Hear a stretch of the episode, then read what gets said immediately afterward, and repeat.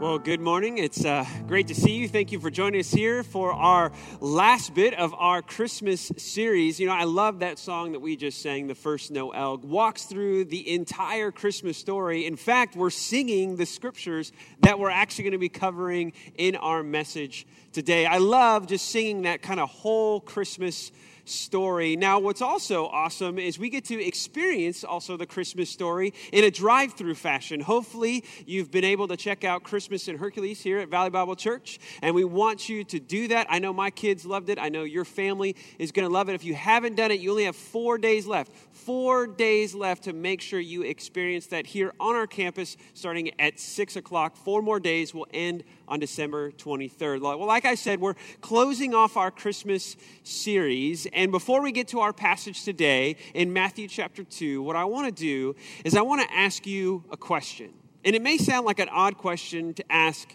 in a Christmas message, but, but let me ask you the question as well, and you'll see kind of how it's going to tie in to our message today. So let me ask you this question Have you ever been found out? Have you ever been found out? Have you ever been found out to be an imposter, to be something that you're actually not? Think about it like this Have you ever been found out when you were trying to fool others? Maybe when you were a kid, you were going to go to a new school. And in going to this new school, you were excited because you could start a, a new reputation. And may, maybe at your, your old school, you were that, that wimpy kid. You weren't a, a tough kid. And, and, and anytime you got hurt, you would cry. But now that you're at this new school, you're thinking to yourself, okay, this is the time. This is the time to, to gain a new reputation. And so you start telling some stories. Maybe you exaggerate a little bit, and these stories make you seem like a really tough guy. And everything's going well until you get hit in the face with a dodgeball and you start crying in front of the whole gym. And now everybody has found out that you're not tough, that you're not a tough kid. Or maybe have you been found out, not when you were trying to fool others, but when you were trying to fool yourself? I know I've done this. When I was 22 years old, I moved to Louisville, Kentucky to go to grad school. And as I'm on campus at this graduate school, there's a gym there, and I see these guys uh, about to start a pickup basketball game. And I played basketball when I was in school, and I was average player. I would come off the bench in a game, and I figured my youth and my skill would make me easily competitive with these, what I considered country boys. I thought I had an advantage on them. What I didn't realize is that in Kentucky, babies aren't given pacifiers when they're born, they're given basketballs. You see, in Kentucky, I was in deep basketball country. And it only took about a couple times up and down the floor for me to realize that I was an imposter. I, found myself out. I was not as skilled as I thought I was. I was not a basketball player like these guys.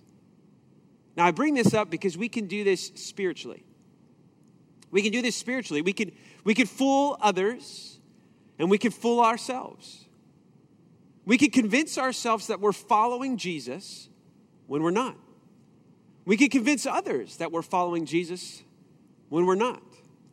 And I think that happens a lot this Christmas season. I think it happens a lot during these kind of holiday seasons. You see, because during this season, Jesus gets a lot of attention, He gets a lot of our attention. But just because there's more attention does not mean there's more devotion. Just because we pick up the scriptures and read the birth story, the, the Christmas story, just because we kind of sing some songs about Jesus during the season and he gets more of our attention, it doesn't mean that he's actually getting more of our devotion. You see, in our passage this morning in Matthew chapter 2, Matthew's going to tell this story, a very shocking story. And in this story, there's going to be kind of a great reversal, a great reversal. That people that we would think that look like genuine followers of Jesus Christ are actually going to be imposters. And people who we would never expect to follow Jesus are actually going to be authentic followers of Jesus. Really, Matthew is going to tell a story that's going to give us a lot of clarity to some of the well known characters of Christmas. And my prayer this Christmas is that God would grant the same type of clarity to you. So let's go to our passage in the Gospel of Matthew, Matthew chapter 2. And as you're turning there and as you're getting there, what I want to do is kind of summarize the, the main idea of our message today. And I think the main idea of what Matthew is trying to get across to us in the second chapter of his gospel. If we're going to summarize Matthew's idea, I think it's this. Uh, so if you're going to write down one thing, I want you to write this down. The big idea of today's message is this Christmas makes insiders outsiders, and outsiders insiders. Christmas makes insiders outsiders, and outsiders insiders. We're, we're going to see this in our passage. People that we would think are definitely insiders are actually going to be outsiders. And people who we would think are definitely outsiders are actually going to be shown to be insiders. There's going to be this great reversal. So, so follow with me. Follow with me in Matthew chapter 2, starting with verse 1. First, we're going to be introduced to those that look like outsiders. Verse 1 of Matthew chapter 2 says this Now, after Jesus was born in Bethlehem of Judea in the days of Herod the king, behold, wise men, or magi, from the east came to Jerusalem, saying, Where is he who is born king of the Jews? For we saw his star when it rose and have come to worship him. So, verse 1 says, Now after Jesus was born in Bethlehem. Well, how long after that first kind of birth story? How long after Jesus was born? We're, we're not certain, but there's several kind of indicators here that place us or, or give us a good sense of time.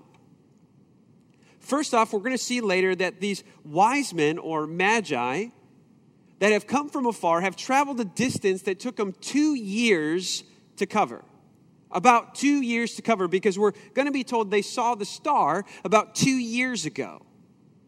So they have come this far, so maybe their journey was about two years long or close to that. It's kind of an approximation because we don't know if the star showed up right when Jesus was born or sometime after or before. We don't know. But their journey took them a long way. So Jesus is conceivably two years old, probably at max. So he's probably a, an older child, or at least he's a child and not a baby anymore. In fact, Matthew uses a different term for Jesus. He calls him a child. He doesn't use a term uh, like baby. So Jesus is probably a, maybe a couple months old at least. We also know Matthew's going to use a different term uh, for the place of lodging.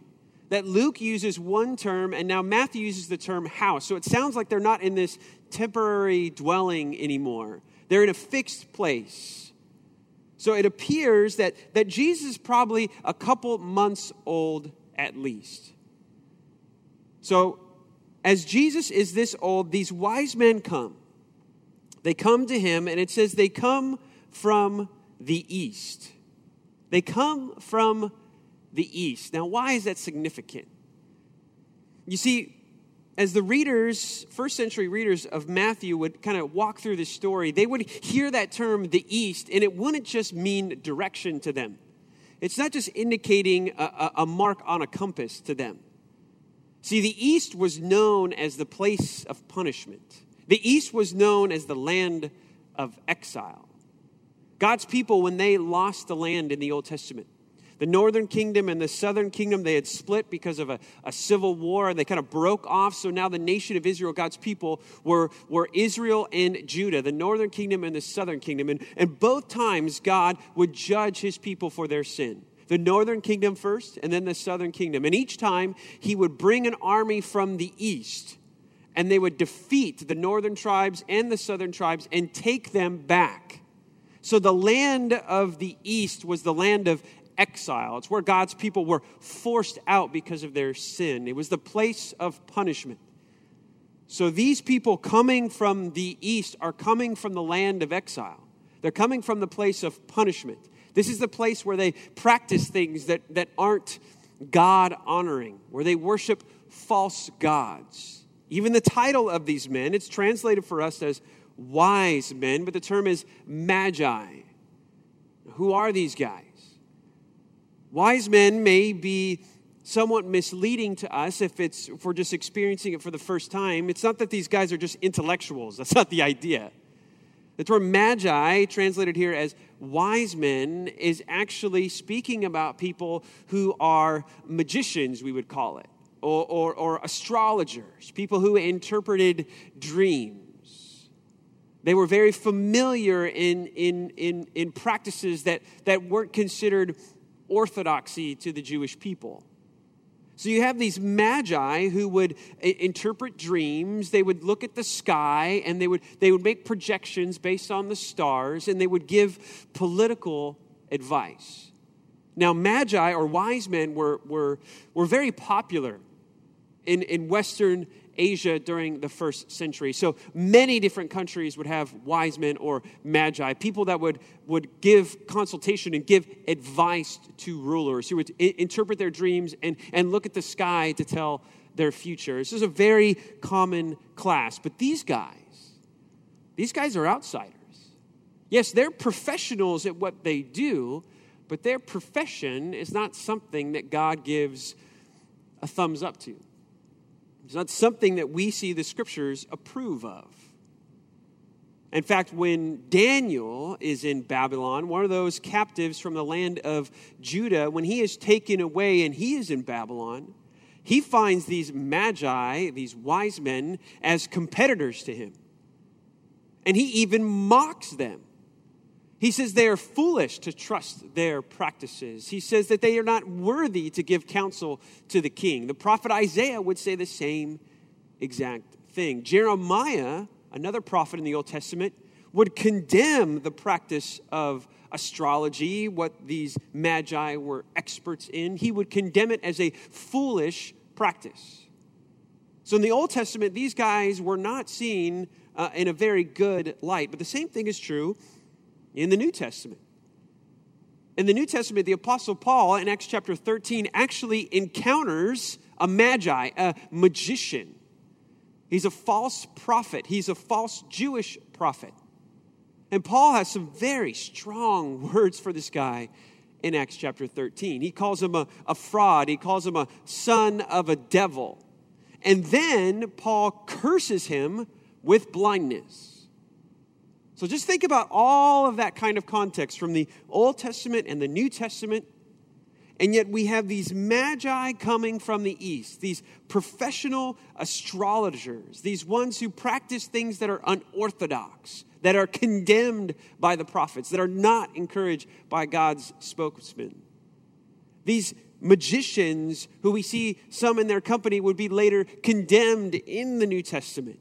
These guys come from the east, the land of exile, the place of punishment, and they want to do what? They want to worship. They want to worship the king of the Jews. This is so incredibly odd. Who are these guys? Where are they from? A first century Jewish reader wouldn't get very deep into chapter 2 without having to put down the book and say, There's no way this is true. These are outsiders, these are the bad guys. Why would they want to worship the king of the Jews? Now, it's hard to say where these men are from, and we just really have to speculate about their history. But we can tell they know something about the Old Testament. They know something, at least, about Judaism. They know something of the Jewish people. So these men that have come from afar are familiar with Jews, they're familiar with Judaism. They care about who is the Jewish king.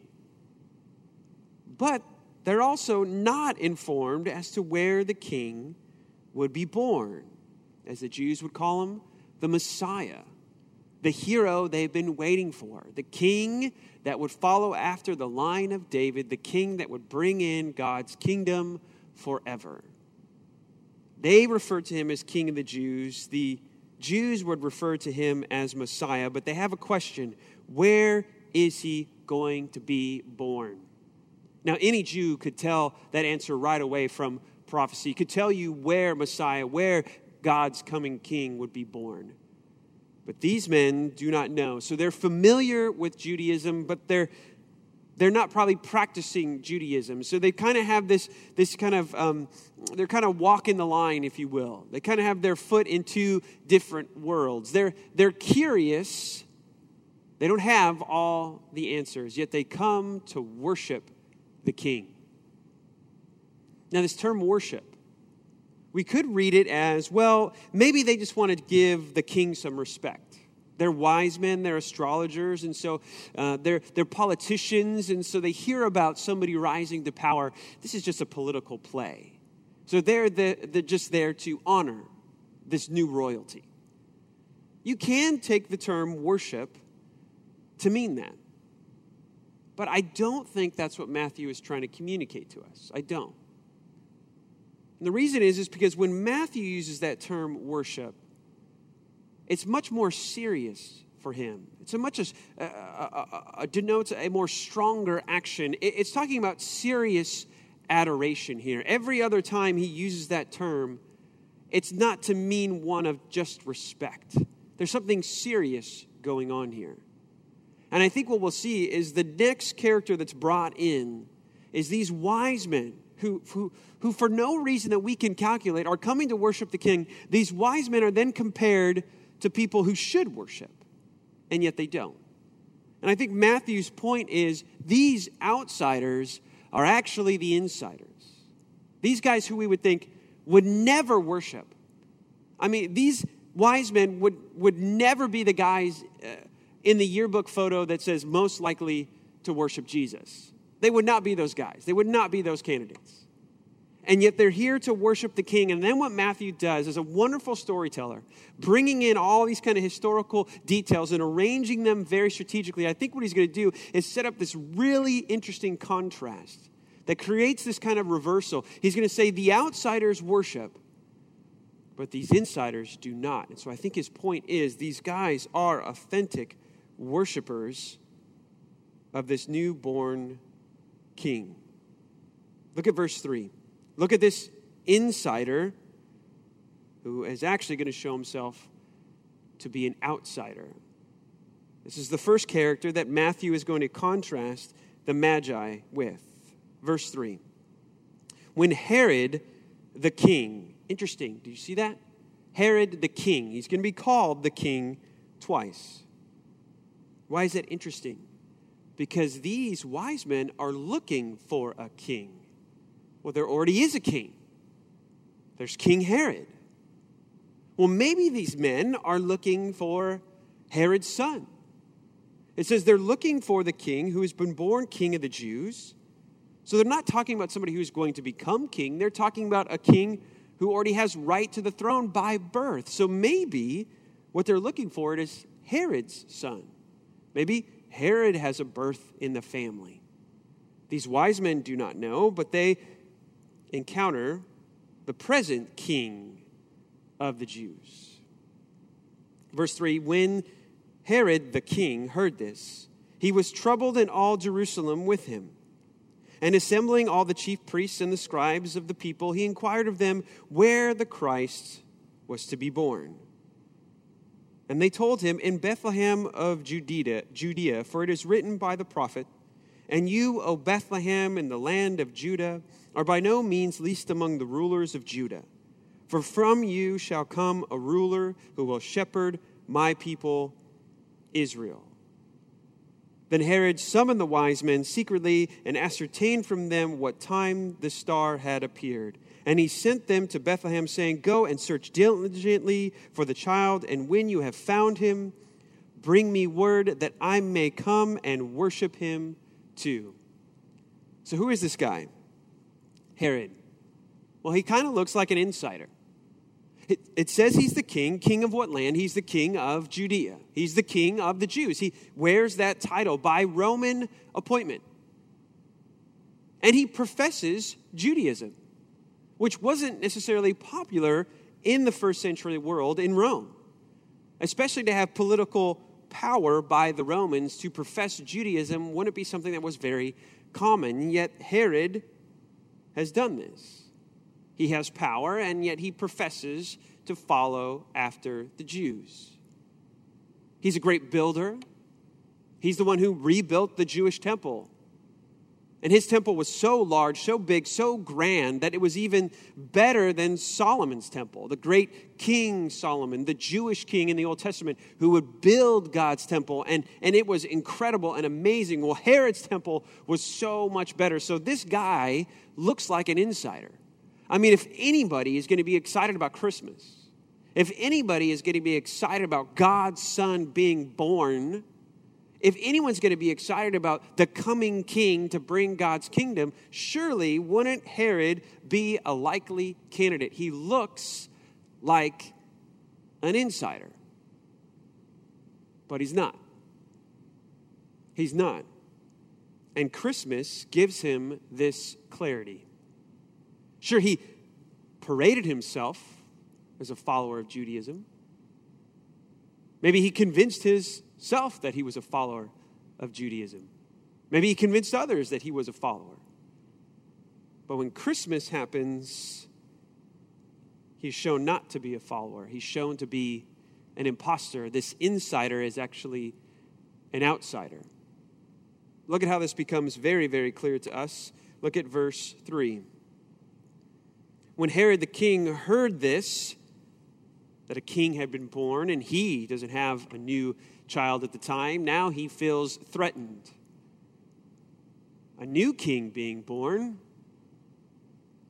It's understandable that Herod would be nervous, you see, because Herod's not Jewish. He's not after the line of David, he's not in the royal succession. He has no right to the throne, he has no right to be called king of the Jews. And now he is hearing about another king. Well, now he feels threatened. Now he feels challenged. Look at how it describes it. When Herod the king heard this, he was troubled. Troubled. That's a very polite, I think, translation, but that word is much stronger than troubled. It means disturbed, it means terrified.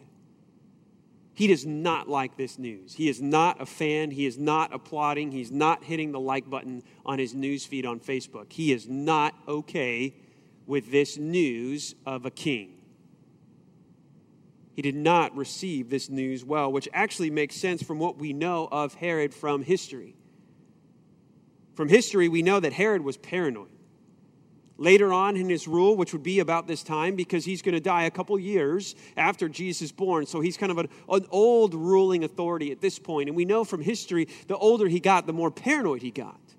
The more worried he was that people were trying to take his life and take his power and take his throne. We even know that he killed some of his wives. He killed some of his sons, thinking that they were trying to grab at power. We know the Roman emperor at the time actually said these words I would rather be Herod's pig than Herod's son. What was he saying there? To be a family member of Herod was a dangerous thing because he was paranoid, always wondering if there was a threat to take his throne. So now the news is delivered to this man, this paranoid man, and it says he's troubled. But but but but but he tells us that he wants to worship. I mean, this is a man who built the temple. This is a man who inquires of the scribes, well, where is the Christ going to be born, the Messiah, this King of the Jews? Isn't his inquiry uh, genuine? He says he wants to worship in verse 8. But look down at verse 16. We see his true plot. In verse 16, it says Then Herod, when he saw that he had been tricked by the wise men, became furious, and he sent and killed all the male children in Bethlehem, and all the region who were two years old and under, according to the time he had ascertained from the wise men. Clearly, this guy was lying. He didn't really want to worship the Christ. He was threatened, and now he said, I got to kill this king because I'm the king. Now, seeing Herod as a false insider, as an impostor, may not be that shocking to you. if you're familiar with the story, you may feel like, yeah, I, I kind of already knew that one, but there's another one. There's another impostor that may be missed by us because it's only mentioned very quickly. But I think it's a point that Matthew does want to make. Go back again to verse 3. There's another insider who is actually an outsider and is just as bloodthirsty and brutal and violent as Herod. Look at verse 3.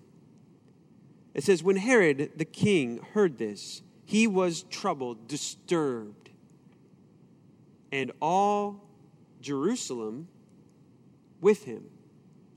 And all Jerusalem with him. Just a small mention from the writer Matthew. What is he doing there? And all Jerusalem with him. What does he mean by that? When Matthew uses this term Jerusalem, he, he's oftentimes referring to kind of the, the political powers or the religious power structure in Jerusalem, in the city center of God's people. He's talking about the religious leaders who dominated the city. Many appointments to leadership were actually made by Herod himself. So it's no surprise that they share their leader's sentiment towards this new king. All Jerusalem are troubled. These religious leaders are troubled. Now, this is shocking. Why are they troubled? I mean, Herod does not seem like a serious uh, follower of God. And we know from history that he is not. He has a very checkered past, and he was not beloved by the Jews very much. But all of Jerusalem, the religious leaders, the ones who studied the scriptures, why would they be troubled as the scriptures are being fulfilled right before their eyes? Why would they be troubled? Why would they respond like Herod. This is a theme that Matthew is going to continue to build on. And it's probably one of the most surprising themes in all of the Gospels that Jesus would be rejected by his own people. That those you would think are waiting for him, those you would think that are clear insiders, those that would want and desire and aspire to have Jesus as their king, would actually be the ones who would force his crucifixion. Right? Look at, look at how this just develops in the Gospel of Matthew. Go, go to chapter 8. Chapter 8, Jesus tells a very interesting story. He is responding to a Gentile's faith. This is somebody who's non Jewish. And he responds to this Gentile's faith. And look what he says in Romans, or sorry, in Matthew chapter 8. It says in verse 10, it said, When Jesus heard this, he marveled. And he said to those who follow him, Truly, truly, I tell you, with no one in Israel have I found such faith. Jesus blown away by the faith he sees in this non Jewish person. And then it causes Jesus to tell this very interesting story verse 11, he says, And I tell you, many will come. Listen to these words. Many will come from east and west. Where did the Magi come? From the east. Jesus saying, Many outsiders are going to come from the east and west and recline at the table with Abraham, Isaac, and Jacob in the kingdom of heaven. These outsiders are going to come in and sit with the mighty men of faith. These patriarchs, these pillars of Israel, Abraham, Isaac, and Jacob. But look at verse 11. While the sons of the kingdom, those who think they're insiders, the sons of the kingdom will be thrown into outer darkness. In that place, they will be weeping and gnashing their teeth. Wow. What an interesting development there. What is Jesus saying? Some outsiders are going to come in. And some people who think they're insiders are actually going to be outsiders. This continues to develop for not only some Jews, but specifically mentioned for those in Jerusalem, these religious leaders. In Matthew chapter 21, we see this when Jesus actually comes into Jerusalem. Listen to these very interesting words of how the people of Jerusalem, probably these religious leaders, how they respond. Verse 10 of Matthew chapter 21. And when he entered Jerusalem, the whole city was stirred up. This doesn't mean that they were excited. This doesn't mean they were ready to have a parade. This means that they are concerned, they're agitated, they're disturbed by this. That's what that term means. The term has a, a reference to earthquakes. Things are shaking, and they're not comfortable with things shaking. They don't like this. Jesus would mourn over this idea. Look at Matthew chapter 23, verse 37. Look at Jesus' response, and he uses the term again, Jerusalem. Again, I think he's talking about the religious leaders in that city center. He says to Jerusalem, this city, O Jerusalem, Jerusalem, the city that kills the prophets and stones those who are sent to it. How often would have I gathered your children together as a hen gathers her brood under her wing, and you were not willing. Do you see the animosity that grows? I mean, we're following this kind of thread that there's, there's conflict. They're not excited about the birth of Jesus. They're troubled just like Herod. And then it grows, and the animosity grows, and the conflict grows, and the tension grows. And Jesus says, Hey, some of you guys are going to be outside the kingdom. You're not going to be in heaven. You're going to be outside forever, where you will weep, where you will gnash your teeth. You'll be away from God. And then when Jesus comes into Jerusalem, they don't like it. Oh, here's that troublemaker again. And then Jesus mourns over the city mourns over these religious leaders who search the scriptures and yet cannot see that he is the Savior of the world. And it's this mob who will cry out for Jesus' crucifixion and who will take full responsibility for his death. Look at Matthew chapter 27, verse 24. So when Pilate saw he was gaining nothing, but rather that a riot was beginning, this is the mob in Jerusalem. He took water and he washed his hands before the crowd, saying, I'm innocent of this man, this man's blood. See to it yourselves and listen. And all the people answered, His blood be on us and our children. What's remarkable is these apparent insiders, who are clearly outsiders, are actually the ones who complete the plot of Herod. Herod, this, this, this bloodthirsty king, this paranoid king, who saw Jesus as a threat, who looked like an insider, but clearly was an outsider, he tried to kill Jesus as a child, but was unable to. He dies when Jesus is just a boy. But the rage against Jesus lives on past his death, and the people of Jerusalem pick it up. They take the bloodthirsty plot, and they actually are able to crucify Jesus. These insiders are imposters, they're outsiders. We don't see the full plot in Matthew chapter 2 but we see kernels of it. We see the start of it. Right? They're troubled just like Herod. But also look at another clue that I think Matthew gives us, showing how this hatred for Jesus is going to grow in these people, in these religious people, in the people of Jerusalem. Look at how interesting it is in verse 5 when they answer Herod's question. He asks them, Hey, where is the Christ going to be born? In verse 5, they say this, and they told him, in Bethlehem of Judea. Easy. It's not shocking they gave this answer. This was known. They say, Look, for it is written by the prophet, and you, O Bethlehem, in the land of Judah, by no means are least among the rulers of Judah. For from you shall come a ruler who will shepherd my people. Easy answer. Now, notice what doesn't happen. It says, Then Herod summoned the wise men, secretly ascertained from them what time the star had appeared. And then he sent them to Bethlehem wait a second here. What's missing?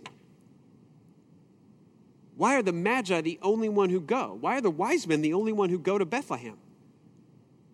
Why aren't these religious elite, these scribes, these scholars who know the answer, why are they sitting there doing nothing? Their apathy is very telling.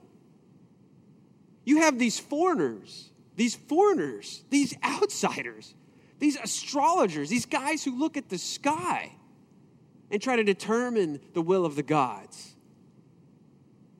These guys go to worship the child, and yet the ones who know the exact destination, who have a perfect GPS location on the Messiah, do nothing but give an answer and then leave it there.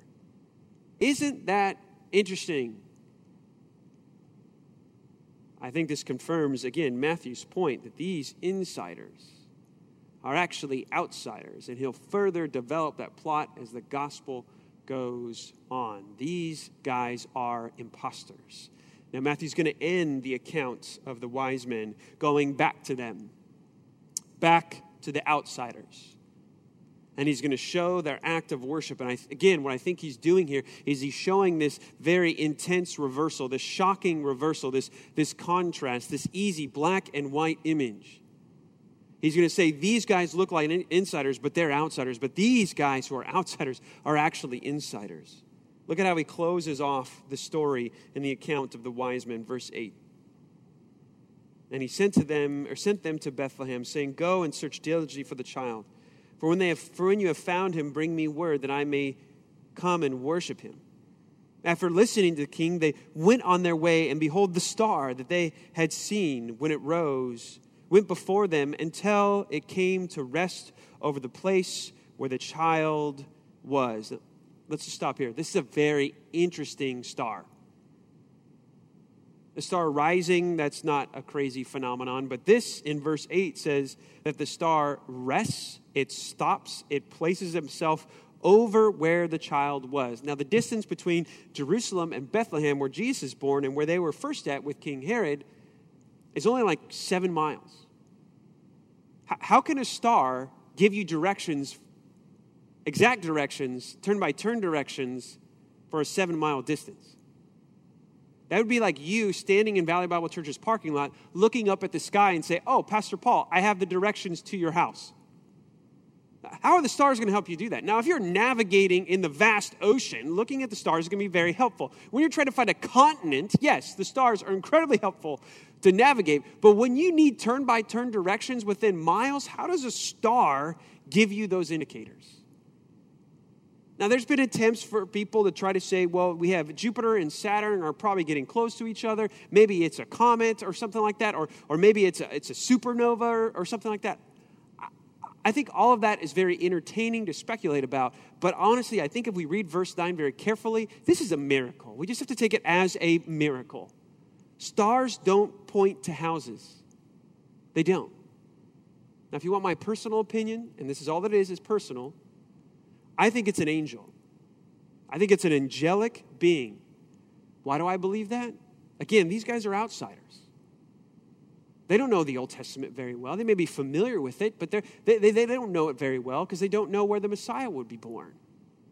So if they saw a bright and shining light, what would they call that? In their vocabulary, probably all they would have is a star. And aren't angels very much in the birth story? We know this from the Gospel of Luke. These shepherds are out and they see angels, but they probably have more Jewish categories to say, hey, that's an angel. I think what these guys are experiencing is a bright, glowing angel that's saying, look, guys, right there. Now, maybe he appears a little different than he did to the shepherds. That's my best guess. I think trying to force this into some naturalistic kind of explanation is just unfair to the scriptures. I think there's something supernatural here. This is, this is a miracle that the star is indicating this. So they follow this miracle, this miracle in the sky.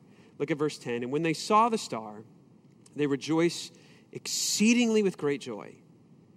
Going into the house, they saw the child with Mary, his mother, and they fell down and worshiped him. Again, I don't think this is just respecting royalty I think there's more here, especially as we think of it in light of what Herod did, in light of what the people of Jerusalem did and what they will do.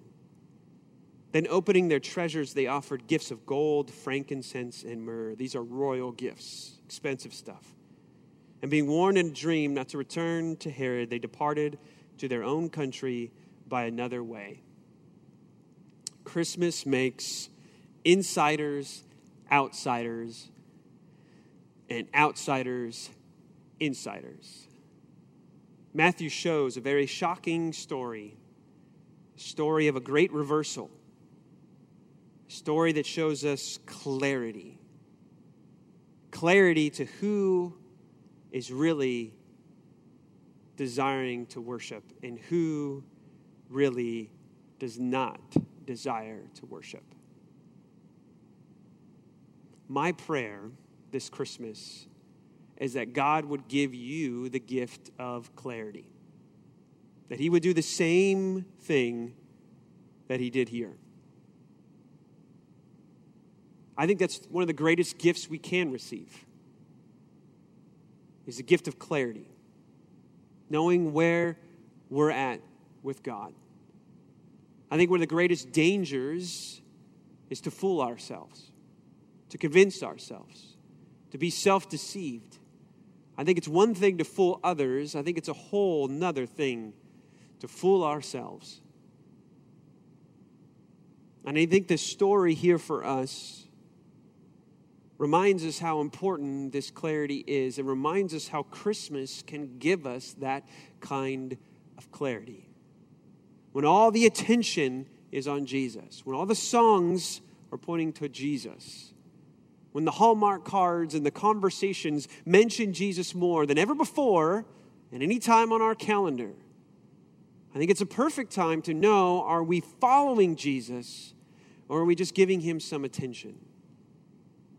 So here's my question to you Are you an insider who's actually an outsider?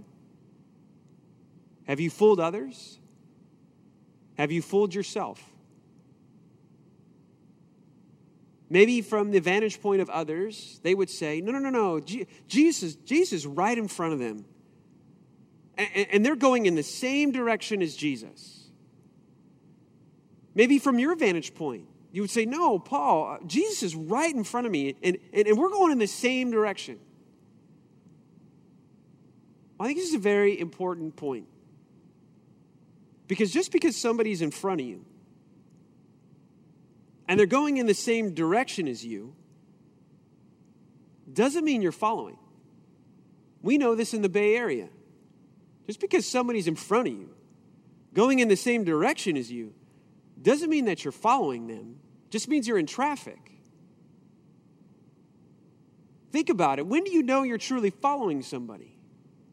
You know you're following them when the person in front of you takes a turn you didn't anticipate, a turn you weren't expecting, a turn you wouldn't have made, a turn maybe you disagree with, a turn you don't like. You know you're following when you take the same turn.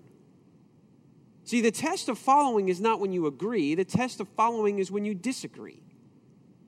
So, how can you have clarity on if you're truly following Jesus? Ask yourself the question Are you following or are you just in traffic?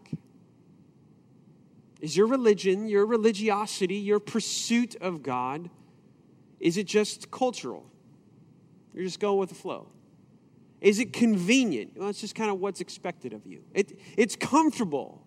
It's the easier thing to do. It's the path of least resistance. Well, what happens when following Jesus and going in the direction of Jesus is no longer culturally appropriate?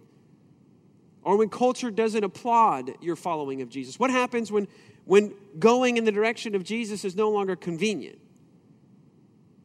What happens when going in the direction of Jesus is no longer comfortable? Then which way do you go? See, that's when you know you're truly following and not in traffic. So, are you an insider who's actually an outsider? Herod, the people of Jerusalem, they looked like they were following. Every appearance of following was their culture, was politically advantageous, it was comfortable, it was easy. But then a threat came a threat came to their power, a threat came to their pride. They would have to surrender power. A new king is born. They have to yield their pride. He came to save and do what we could not do. And what was their response? No, Jesus, we cannot give up our power. No, Jesus, we will not yield our pride. You're a threat. They look like they were going in the same direction as God. But when he took a turn, they didn't turn. So, what do you do when God asks you to do something that you don't like, you don't agree with, something that's not easy or convenient or makes you look like a cultural outsider? What do you do? Do you follow him? If you follow him, then you know that you're a true insider. If you just stay on the road and go with everybody else, but don't follow Jesus off on the turn, then you're an outsider. And my prayer is that you, you would get the gift of clarity this Christmas because you need to know before it's too late. You don't want to be like those in Matthew chapter 8. Sons of the kingdom, supposed sons of the kingdom that are left in outer darkness. Are you an insider that's actually an outsider? My prayer is that God would give you clarity this Christmas.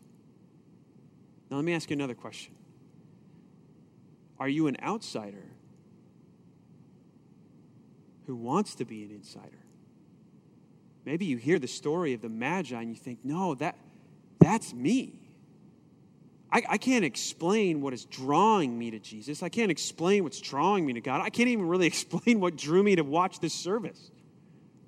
But I know something is going on. And maybe as mysterious as God using a star to lead these men to the birth of his son, maybe you've had some strange conversations with your friends or family members. Maybe just the circumstances of your life have just made you start to think of spiritual things, and you can't necessarily put your finger on it. And maybe it's a little confusing to you, but you just feel like God is drawing you.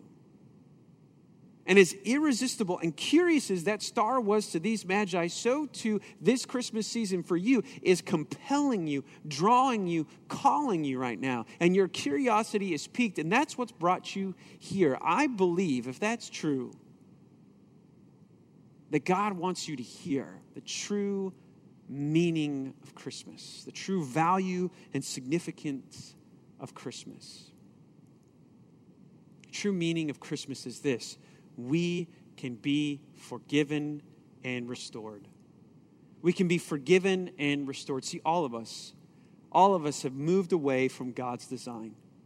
God has a design for every part of our lives our, our finances, our, our, our friendships, uh, uh, the way we handle our neighbors, everything. God has a plan for all of that. And we've all moved away from God's design. The Bible has a word for that. That's called sin. And when we move away from God's design, we move away from His blessing, we move away from a relationship with Him, and we end up in a land of brokenness. And we feel this brokenness all around us in, in our finances, in our friendships, in ourselves, in our sicknesses, in death, in divorce, in depression, in anger, in anxiety. We feel all this brokenness and we try to work our way around this, but we can't. We can't fix it.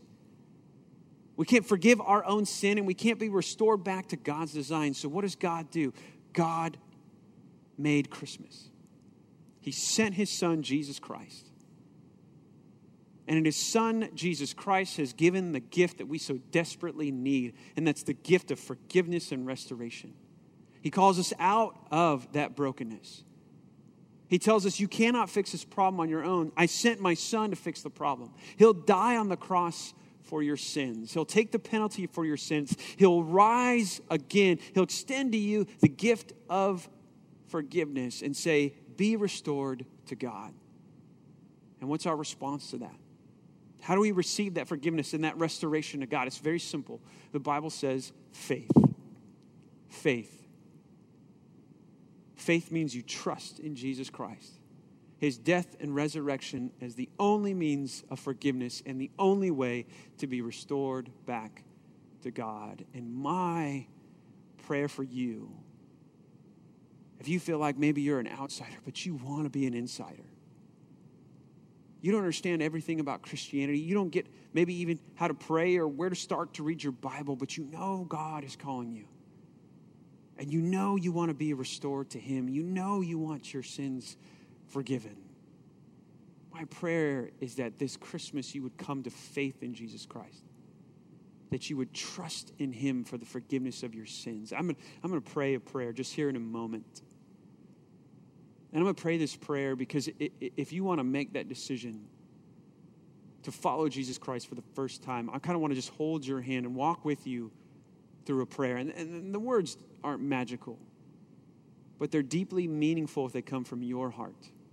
If you mean them, God will hear them. And God will forgive you of your sins. And He'll put you on a road to being completely restored to Him. He'll start a relationship with you. He'll, he'll bring you to himself. And one day you'll be fully with him, restored with him in heaven. Let's pray. Father, we love you. We thank you for who you are to us in Jesus Christ. Father, I pray that you would give the gift of clarity this Christmas. If there are any that are hearing this message convinced they're insiders. Maybe they've convinced others that they're insiders.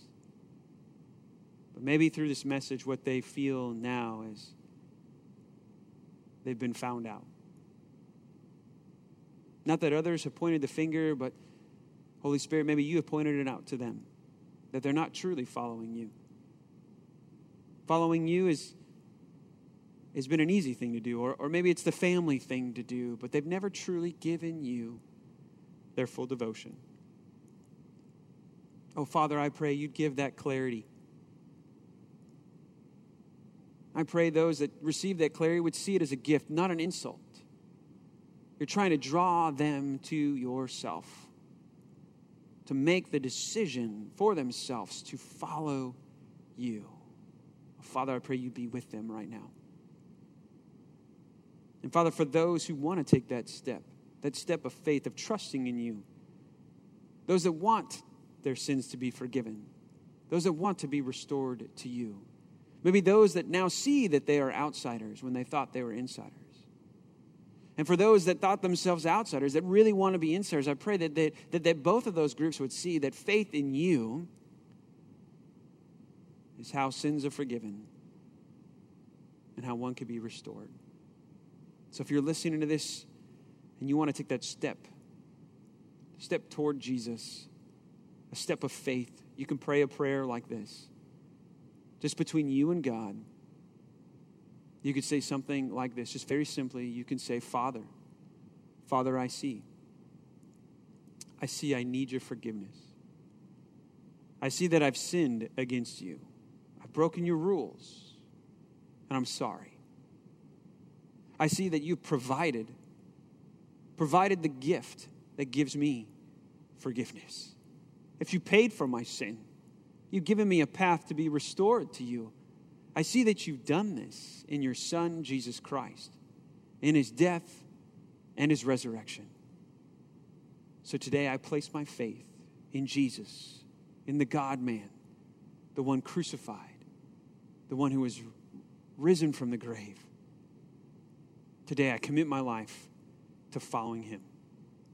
It's in Christ's name I pray. Amen. I want you to know if you prayed that prayer and you took that step of faith, we are delighted. We are excited. We're, we're more excited about that than any Christmas present any of us could ever receive. We want to walk with you. We want to join you in your Christian walk. We want to get a Bible in your hand if you don't have one. We want to show you how to read it. We want to talk to you about what it means to grow as a Christian. So please, please, if you made that decision, please reach out to us very easily on our website at valleybible.org where you're viewing this, or you could call the church office. We would be delighted to have that conversation. Please reach out to us, any of our pastors, any email address on our website. If you put in there, I made that decision Trust me, we will reach out to you and we will walk with you on this new and awesome journey. Thanks for joining us. We'll see you next Sunday.